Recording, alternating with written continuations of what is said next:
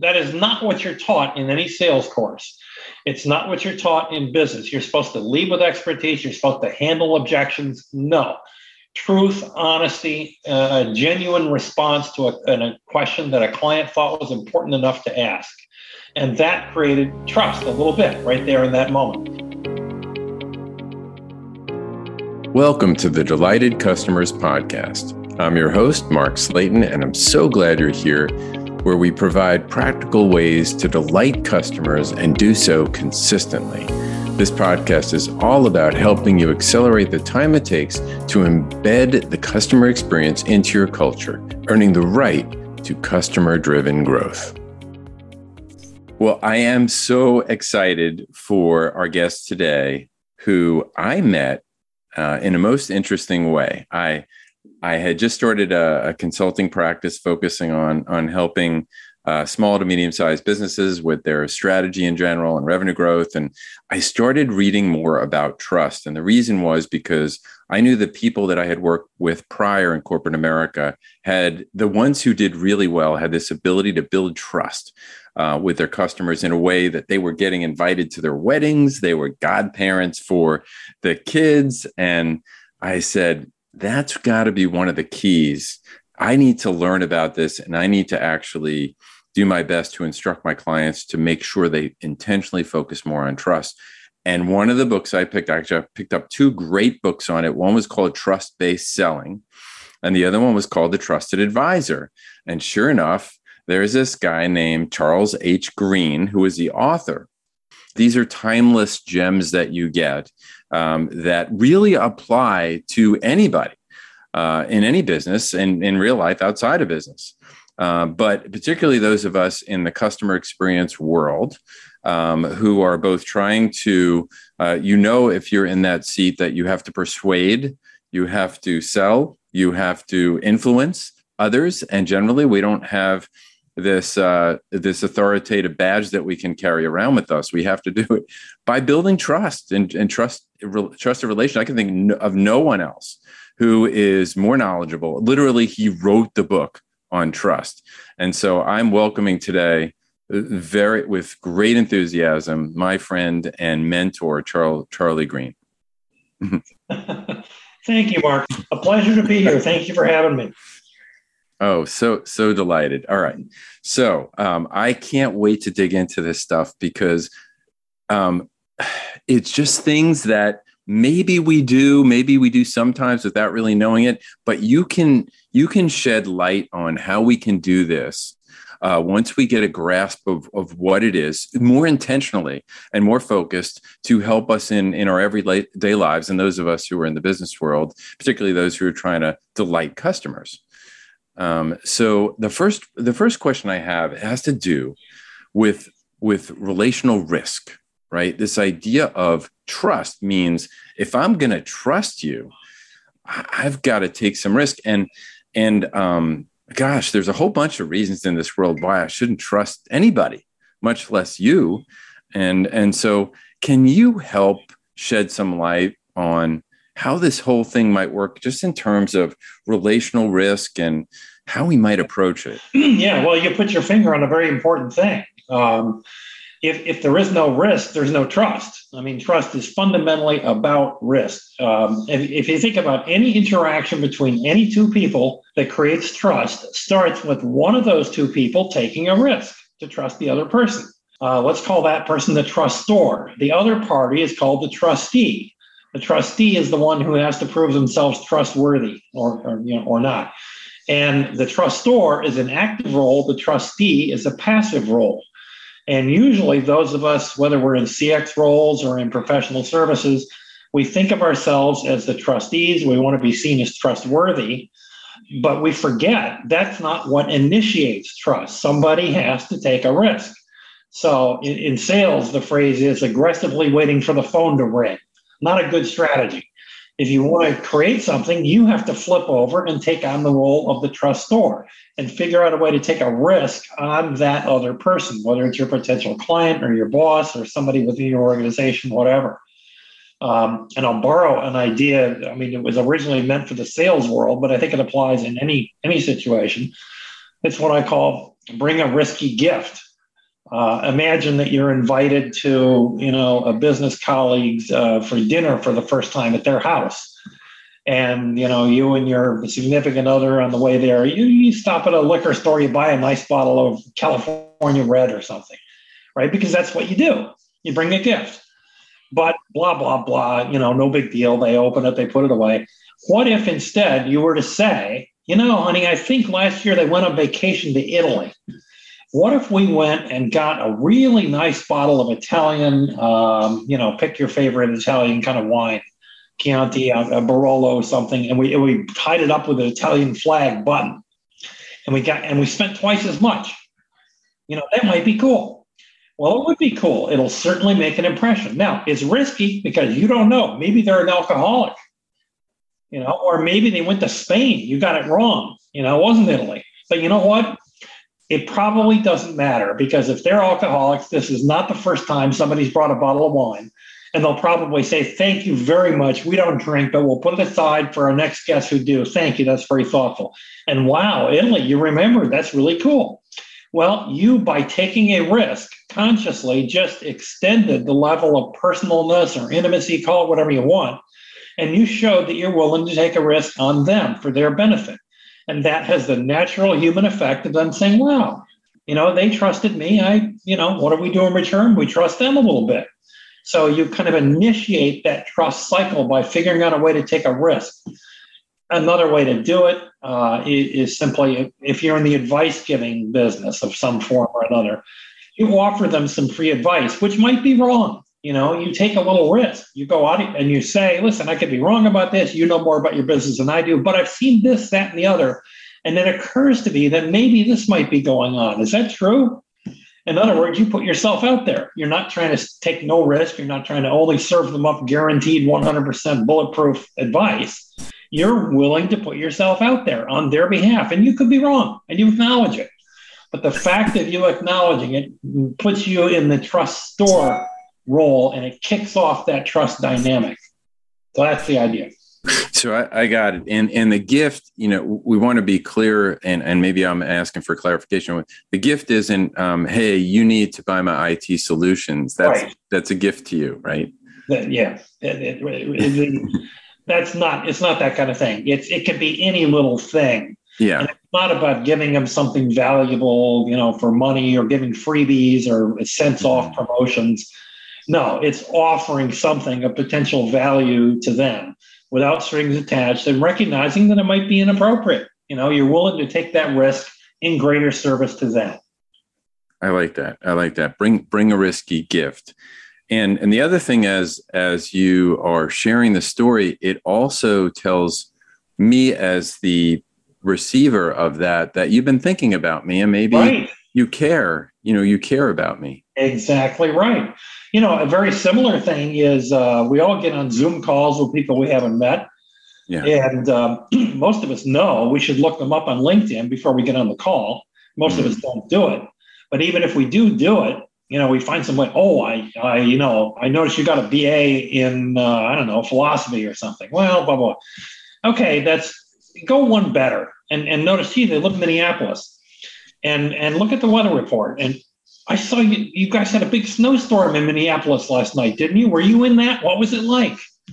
I mean, you you actually care enough to look at a deal, and you don't have to bring it up, you know. But but you're open to the possibility, so that if the conversation goes that way, you did care enough to look for for something interesting, and it isn't, and it's not bulletproof. You know, you're you're going out there a little bit. You're being a little bit more personal than they are, because you're willing to take that first risk. And and what I love about what you're saying, Charlie, is this is not a huge investment in time or and generally not money. Correct. It's really it's really you know you're taking a few minutes to I mean that ex- illustration you just shared. It's it's looking into current events and figuring out hey if we're going to have a conversation about this, I might look at a relevant a relevant story or, or the Wall right. Street Journal or something related to their industry and just get get up to date on it so you can say you're not just showing up to to sell your products yeah and, and again you put your finger on another important point one of the biggest myths of all we've all heard this one trust takes time mm. or variation on the theme. You know, trust takes a long time to build and only a moment to destroy. Both of those are myths. Mm. It generally does not take a lot of time. What it takes is courage. It takes a willingness to put yourself out there and you know touch on a subject that not everybody would necessarily go that way. Um, and by the way, the other part of that trust takes a moment to destroy. Not if the trust is deep. If mm. it's shallow, then yeah, it only takes a moment. But if you've established a deep amount of trust and you make a mistake, they're not going to dump you. They're going to say, "Hey, that's not like you. You know that that was that was out of character. What what's going on? I thought I think we're trustworthy. You know, we don't do that again." So yeah. slack if they trust you. Yeah, it's it's so interesting. Um, you mentioned that because one of the um, one of the metrics that's used often um, by the XM Institute is when you have um, clients who are loyal to you, customers, right. clients who are loyal to you um, the the correlation to that the the drivers of that often have to do with things like um, emotional connection right um, whether or not they were successful in their transactions with you what they came to achieve um, and if it was easy th- those are three things that are commonly dri- driving loyalty but the benefit of loyalty uh, off, often is described as not just referrals, which are important to right. many, many, many businesses, um, and share of wallet, an increase in share of wallet. Um, they're they're going to re- be repeat customers, but this idea of being more forgiving, yeah, when you, when you screw it, when you mess up, uh, you're right. I, that totally jives with all the stuff that I've done. Um, mm. They they'll cut you some slack. They'll give you a break. They'll uh, and which by the way also means you know related to that they won't make you jump through all the hoops. You don't have to do all the check boxes. You know, they'll they'll wave you through in certain ways if they trust you. I love I love the example that you you share, which is um, the two different sides of that um, the trust that has to do with decisioning. So one was decision by committee versus decision. Uh, oh. Yeah, right. I, I can't remember the exact phraseology of it, but um, yeah, you, your decisions fly through if there's high trust, and right. if not, they they can grind to a halt. Yes. Yep. Very true. And and people don't usually say it's because I don't trust you. Right. They usually say, "Oh, your price was too high." That's the universal non-emotional excuse for what they really mean is, eh, we don't feel the chemistry, you know. But you know, they say the price was too high. Well, nobody argues with that. Right. Know, the conversation stopper. Excellent. Yeah, that's a great that's a great point. All right. So um, when we when we talk about um, trust, there's different words, different uh, terminology around this idea of uh, do I trust you? Do you trust me? And and two of those words are, are trust versus trustworthiness. Yes. Um, can you can you break that down for yeah. the audience? Yeah. Yeah. Let me give you three words actually: trust, okay. trusting, and trustworthiness. Trust is the, uh, let's say, trust, uh, I'm using the word as a noun here. A state of trust, a relationship of trust, a trust based relationship. That's trust the noun. That's the end result. That's the description of how things are between us. Then trusting or to trust as a verb is like we talked before to trust somebody. I trust you, you trust me. That is an act of risk taking. It's an act of courage. It's an act of, you know, putting yourself in harm's way of possibly being hurt. Then finally, trustworthiness, which is an adjective, it's the attribute of the trustee, the person who wishes to be trusted. They want to be seen as trustworthy. And you can break trustworthiness down. We have a thing called the trust equation that looks at four components, as you know, Mark, of mm-hmm. trustworthiness. But but those are the dynamic. A, a trustor has to trust, as in the verb. A trustee has to be trustworthy, as in the adjective. And if those two meet and connect and click, then boom, the level of trust, the noun, the relationship increases. So that's how I look at those three words. Okay, so so I would like to dig into it since you brought it up and and and uh, and let others know what the components are. But before we do, um, we talk about trustworthy. Everybody wants to be trustworthy, right? Right. When we talk about it, can a can a brand be be trustworthy, or is it more of an individual thing? Um, Yes and no. Um, it, it, you know, there, there are certain components of trustworthiness. You kind of have to break that apart. And some of them can be attributes of a company or a brand or a product, uh, as well as of people. And some of them, no, they are personal. They're, they're strictly individual. So you want to, you want to break that out for a second? You want to go there? You know what yeah, I'm talking yeah. about. Oh yeah, I think so. Yeah. Yeah, it's the, the what we call the trust equation, which should really be the trustworthiness equation. And very simply, it's C plus R plus I over S. And those words stand for credibility plus reliability plus intimacy, all divided by self orientation. The first two, everybody pretty much understands credibility, that's expertise, competence, you know, smart, you got, you got credentials, all that. Um, and then reliability is even easier. It's dependable. Do you do what you said you'd do? Have you got a track record? Uh, those are um, familiar to people. You can come up with metrics for them. You can come up with numbers and measurements. I mean, reliability, easy. You got a track record, you know, a percentage mm-hmm. hit rate or dependability rate, delivery rate, whatever. Right. The other two variables, the intimacy and low self orientation, those are much squishier, more emotional. The first two, credible, reliable, I think that applies to a brand. Mm. Intimacy one, it's a little different. I mean, you, we say, oh, we have an intimate relationship with Apple or we love their products or something, but it's not the same thing. Mm. being in love with a product or a company, yeah, we say that, but it's very different than having an intimate relationship with a human being. Mm-hmm. They're, they're, just and, and and by the way, we uh, you can't measure these things with the same meticulousness and and cold blooded numbers that you can with credibility or reliability. How do you measure intimacy? It's a feeling. Uh, how do you behavioralize it? How do you teach it? It's a it's a firmness of your handshake. It's a look in the eye. It's a pause a half a second before you answer. It's a raised eyebrow. I mean, you can describe them behaviorally, but it's kind of a waste of time. And in the denominator, that self orientation factor, what that means really is who are you paying attention to, yourself or the other person? Because if you're wrapped up in your own neurotic self, worrying about how you're going to appear, um, you're highly self oriented. That's going to reduce your trustworthiness. We all know when we're talking to somebody and they're not paying attention, they're all wrapped up in themselves, mm-hmm. it's a turnoff, right? Mm-hmm. So to be low self orientation, which is a good thing, you have to have the sort of inner ego strength to say, I'm not worried about myself here. I can pay attention to this other person and get into what they're thinking and where they're at.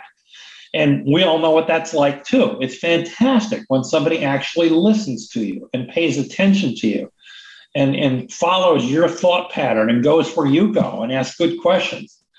Um, so those I think are much more, a company doesn't do that. A brand doesn't do that. A person does that.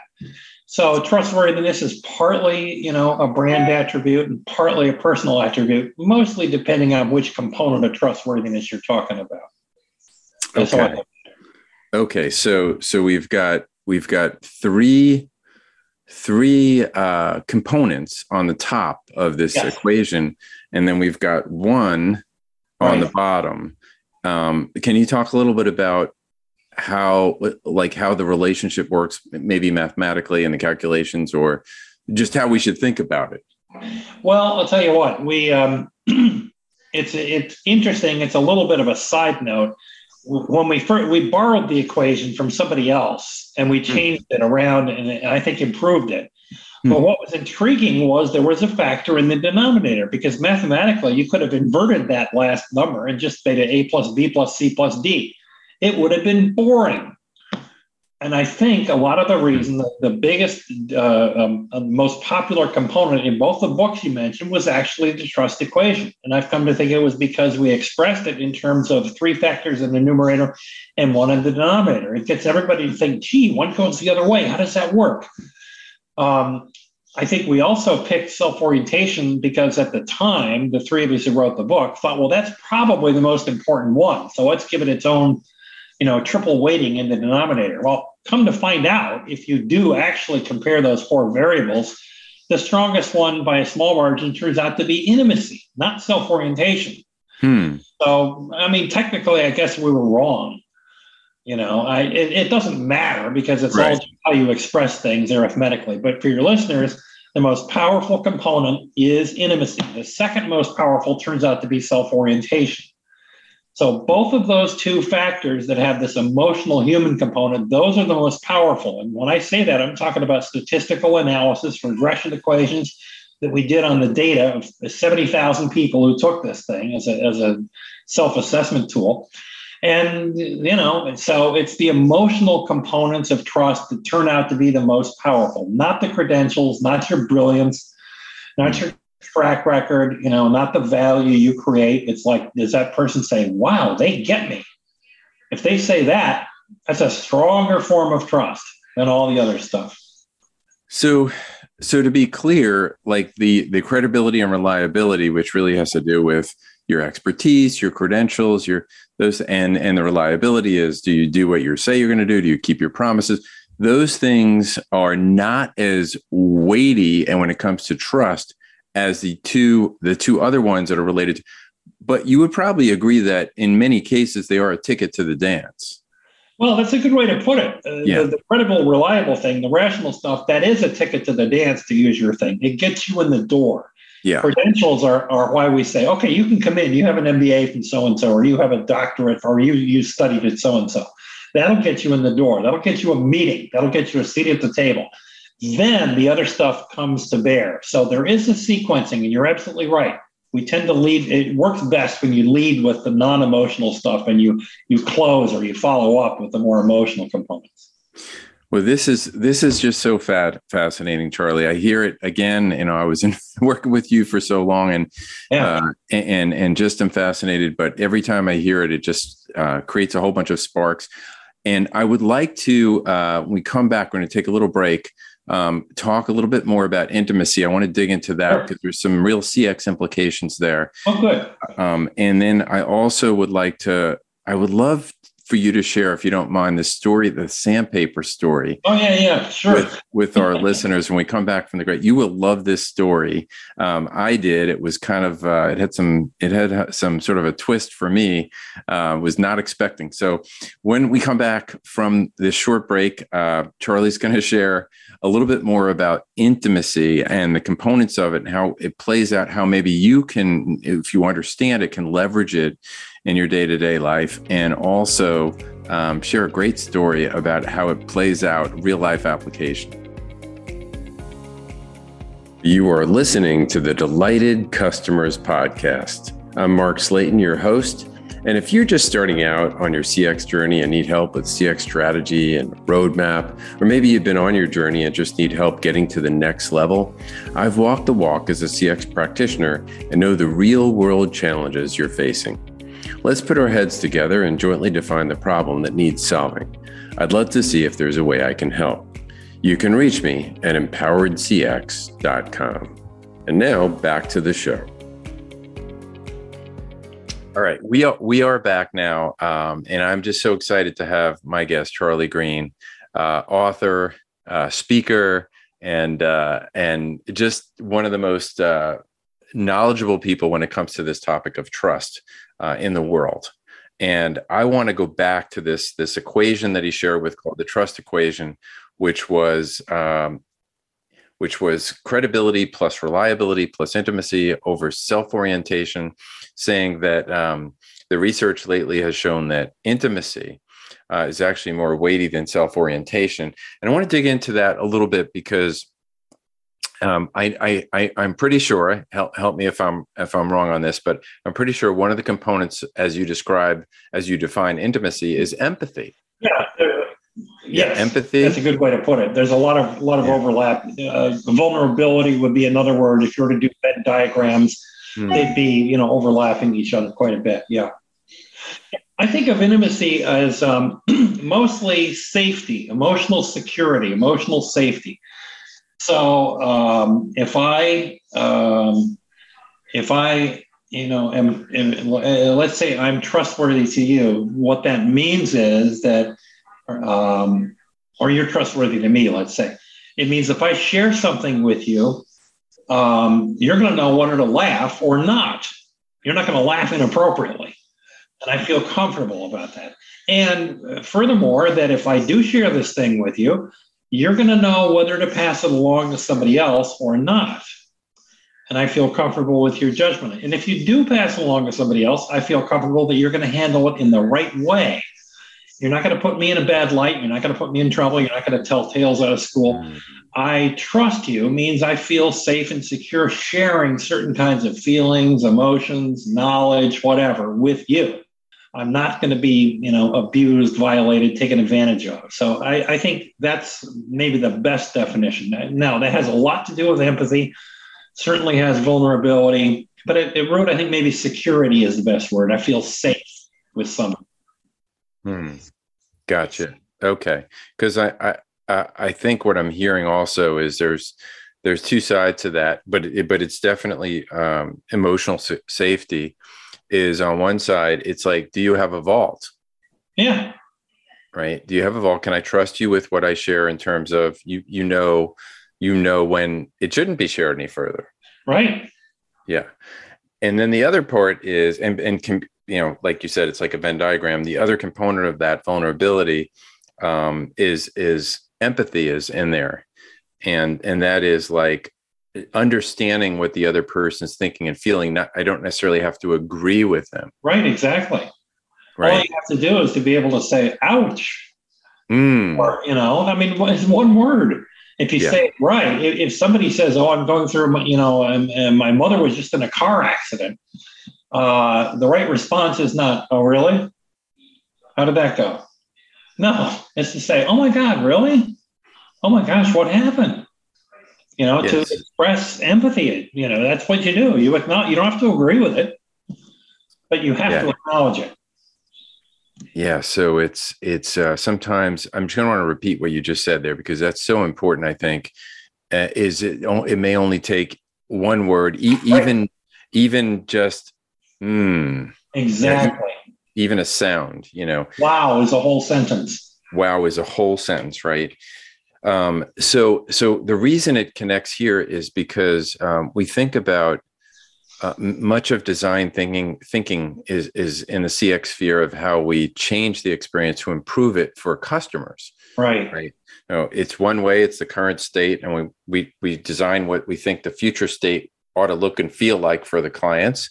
Right. And then and then we we redesign it. And in that process, we it, it's helpful to empathize with what the clients are going through. Yeah, for sure um, journey mapping and, other design thinking. There's actually an empathy map huh. tool that, yeah, empathy map tool, which is really what are the clients feeling and thinking at a particular stage of their experience with you. Right. Right. And then you can, if you're really trying to dig into this, because it takes you out of your shoes and it puts you in the customer's shoes. Exactly. Yeah. That's perfect. And, Good stuff and and I think if there's a way to to, to build trust uh, and and to become more trustworthy, uh, that whole idea of of trying your best to understand what they may be going through, what they're feeling, would, would you agree would be a good avenue to get there? Absolutely, you know, and and honestly, even if you don't get it exactly right, if it if it shows that you're making an effort to try and understand, that you get credit for that even. Yeah. Yes. I think it's very valuable. Okay. Love it. Hopefully, those of you listening, there was a gem in there. Uh, some of you, I, I, can tell you, my, my, my wife is empathy is one of her number one strengths. That wasn't in my top five, 10 ish. Um, but I love her and learn from her all the time about it. And it comes naturally. Doesn't mean you can't learn how to, how to apply it. Right. You know and and become more aware of it and absolutely you can.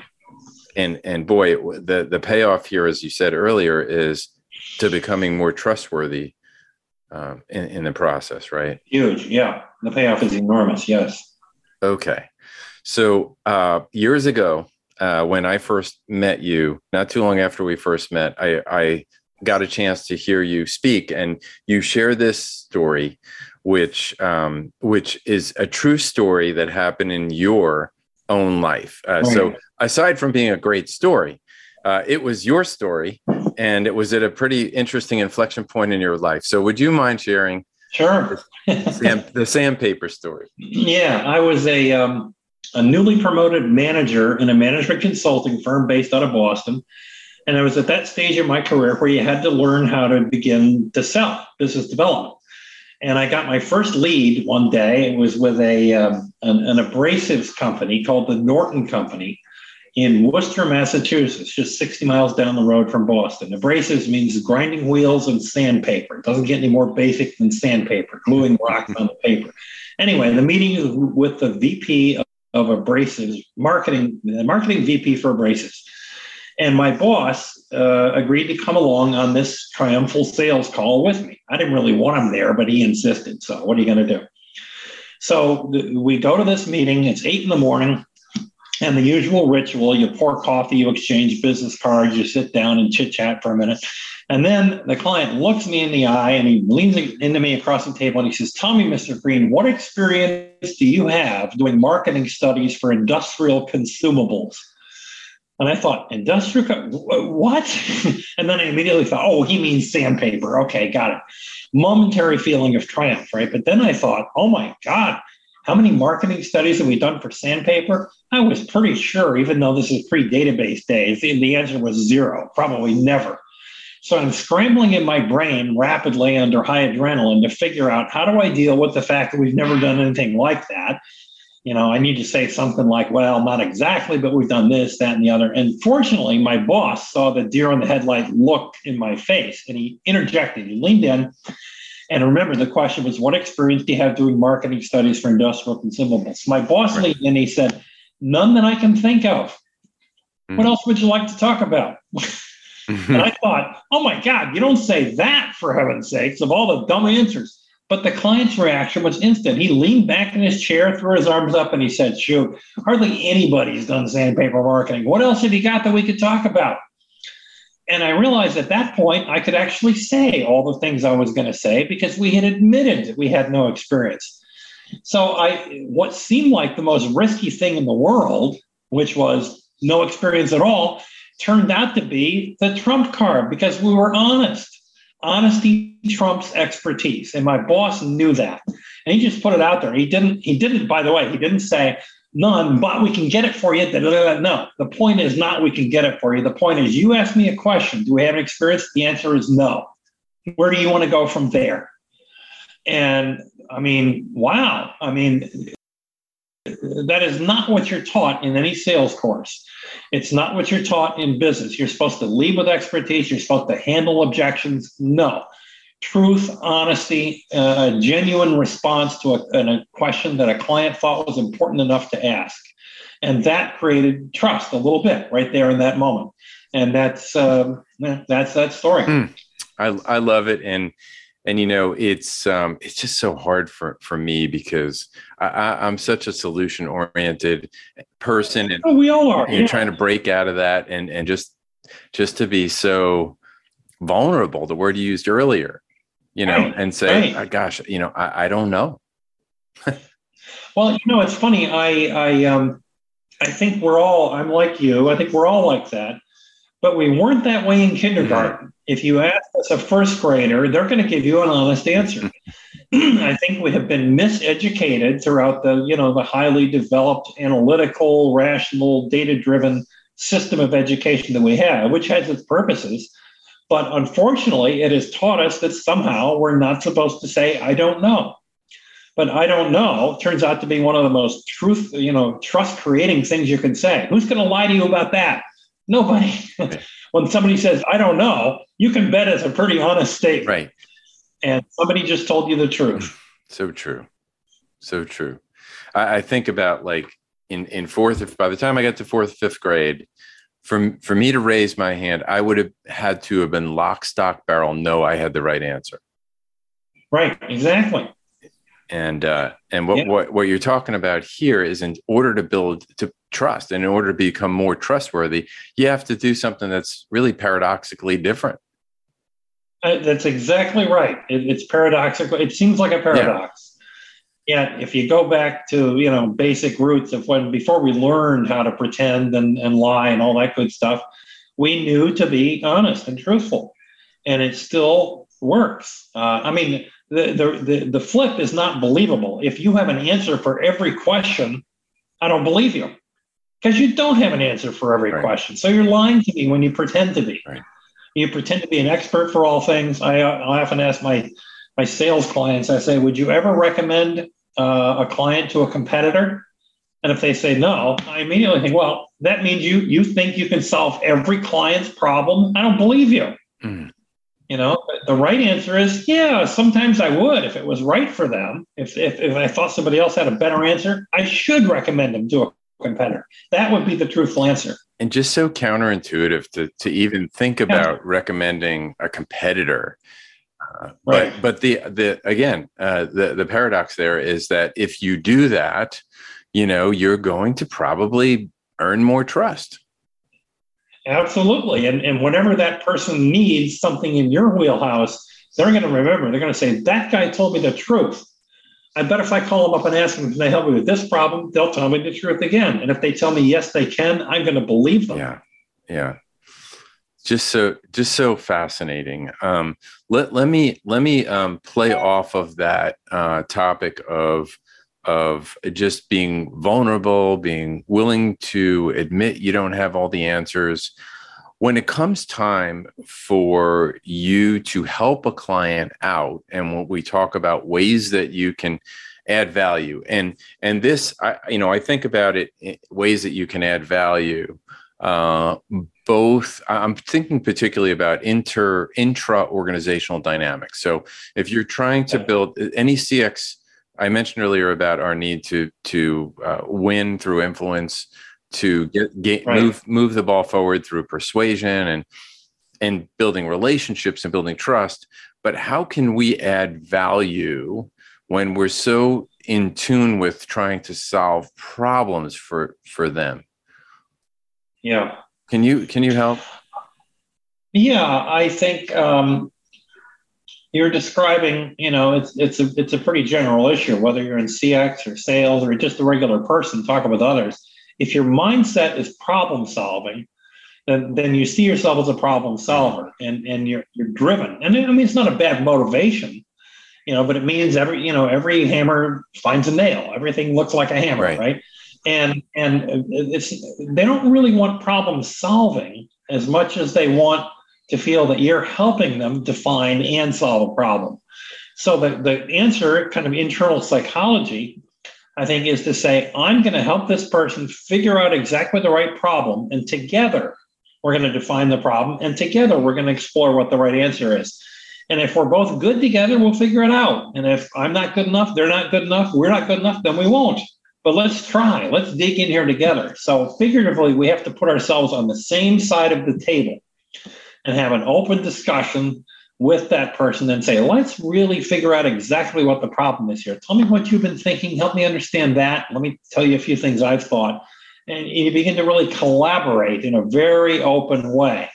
Once you do that, then you're both going to bring to bear all the perspectives that each of you have to help define the right problem. Once you define the right problem, that's actually the harder, that's where the real value add comes, jointly agreeing on a problem definition. If you get that right, the solution becomes fairly transparent, fairly obvious. So to connect it back to value adding, the key thing is to collaboratively define the problem rightly together.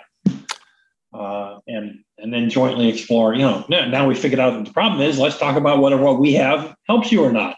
So the and maybe it does, maybe it doesn't. Yeah, there, there's there's so much wisdom in in that, Charlie, because it is also another one of these things to me that is very counterintuitive uh, yes, because you know we feel like going back to the sandpaper story. You know what was going through your head was, I- am the smartest person in the room, and I'm going to prove it to you. To right. you, and that. But by right. doing that, then you will, you know, I'll win your business or something. And the truth is, um, if you're trying to establish trust and build relationships, wouldn't wouldn't people much more more uh, more significantly want to jointly define the problem and then collaboratively work together on the solution you may have right. you may have right you may have more experience and knowledge in a particular area yeah. which is why they sought you out probably yeah yeah or in the case of customer experience management sometimes we're seeking them out because we we're making right. change. We're change agents, and they really don't want us to be there. True. So perhaps this this approach, again, counterintuitive, but it might actually be more effective. I think it is. I'll, I'll, give you another small story, another true story that kind of ties together some of what we've been yeah. talking about. My daughter has two sons, so I'm a grandfather twice over two boys. When the first one was born, you picture my daughter and her husband. They're both, you know, overachiever, young adults, etc. So they have the kid. And the kid's two weeks old, and suddenly he's got a fever, and he's and he's got a temperature, and he's screaming and crying. And new parents, you know, put yourself in their shoes. They're freaking out. So they call up the pediatrician, which they pre-selected by credibility, reliability, all that good stuff.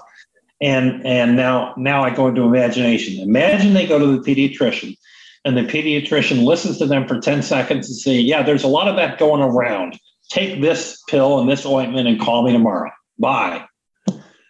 How I mean, I know my daughter, and she's not that different than all of us. She's not going to buy that. She's going to say, wait a minute, what about restless baby leg syndrome? What about this thing I read on WebMD? You know, that's not right. enough. So uh, it, we don't accept that. And even if we sought out that particular uh, doctor because they're the most qualified, the most credentialed, we're not going to accept that. Instead, unfortunately, most you know child pediatricians know this. A good pediatrician is going to say, "Hmm, does the baby do this when you do that? When you touch them this way? Have you noticed anything about their sleeping behavior? Have you noticed any of that? What else have you noticed that I should be hearing about?" And then they listen to all that and they say, you know what? There's a lot of this going around. Take these two pills and this ointment and call me tomorrow. Then we accept it. Why? Because they paid attention, because they were curious, because they collaborated with us in defining what the problem was rather than pronouncing as the expert what the problem was. It's the same problem in both cases, but the client accepts it in one case and not in the other because we're not looking for an appeal to authority. We're looking for somebody to work with us to make us feel good that we got customized, personalized advice. That's the value. Hmm. I mean, otherwise you can get it on the web, you know, put in the symptoms and AI is getting better and better at telling you what the solution is, but we don't trust it in that same way. Yeah. And it's fun. It's funny you mentioned customized, personalized because um, with it, with the advent of AI and other technology, um, there's a there's an easy temptation to roll down hey this this list of oh we can cut cost we can speed up uh, we can be more efficient if we leverage technology and yeah which is true which, which is all true but what what i was hearing and doing focus groups with customers at, at a bank i was working with working for was that they said you know we do we do want you to have suitable technology we want you to have a- adequate right. technology but um, don't ever take away those relationships because that's that's what makes you better than ABC Bank. Right. Yeah, I remember this first became clear to me, oh, probably decades ago. I was buying a Dell computer, a laptop online, mm. and they had just begun to come out with these, uh, uh, uh, you know, chat bot uh, expertise right. things and, and, you know, basically AI and you could pick all these characteristics and sort through computers and pricing, but there would always come a point when you had a question. And if you're you're sitting around in your apartment in your pajamas, whatever, and you can do all the surfing, which is great. I don't have to talk to anybody going through all the crap. But there comes a point when I think, hmm, how do I think about this? Dell had a live chat person. And the ability to have that together with all the transactional, bloodless, cold data analytics, the combination is what's really killer. So the, the, problem we get with AI is we think it's a substitute for relationships. No, it's its own thing. I mean, you remember when ATMs first came out, or I do anyway. And the, the immediate thought was, oh, thank God, I don't have to wait in the teller line anymore. Right. That doesn't mean I don't want somebody at the bank. I just don't want to have to talk to them to get cash. Right. I don't want to have to talk to the person at Starbucks to get a cup of coffee if I don't feel like talking to them. But if I do feel like talking to them, I want them to be a sentient human being who can carry on a, you know, a conversation or solve a problem. So I think the challenge for all of us in business is to balance these two. And the better we get at AI, welcome. I love seeing things automated. But remember, there's always some component of an interaction that's going to be that personal thing. And we can't get throw the baby out with the bathwater. Hmm. Well, well, well said. Well said, Charlie. And that's that's something. I'm glad we hit the digital transformation and uh, and that when it comes to trust, because I think you hit the nail on the head for for everybody based on what I've heard from a cross section of, of customers is um, you know we need to be able to do both, but don't but right. don't lose that personal, tailored, customizable you know approach because um, the big the big guys, whether it's you know financial services or engineering, manufacturing, technology, it doesn't matter. The big the big players in there often lose sight of that, and then you end up being just a number. That's and right. the, and the smaller you know organizations who don't lose sight of that, um, you know, have have a strategic advantage. They do, they do, and it, it's uh, it's not guaranteed because I don't think there's anything that would prevent a Chase Manhattan Bank from incorporating that component. They just don't do it. Right. Right.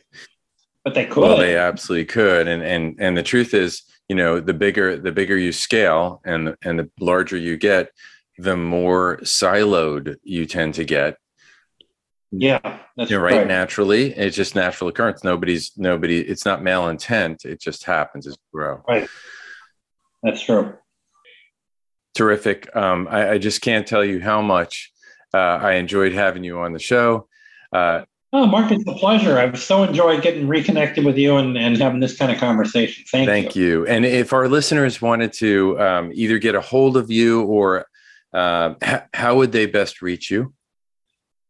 Um, I no longer run the company that I founded. It's called Trusted Advisor Associates. They can check out the, the you know the website trustedadvisor.com, or if you want to get in touch with me, use my email address cgreen that's c g r e e n at trustedadvisor.com.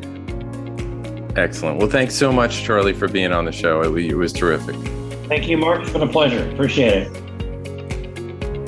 Hey, thanks so much for listening to the Delighted Customers podcast. Be sure to check out the show notes for any resources and links mentioned on the show. You can find those on my website, empoweredcx.com. That's empoweredcx.com. If you're enjoying the podcast, would you please subscribe to it? That way you can get all future podcasts as soon as they're available. And remember, when we serve others well, we make a difference in the world.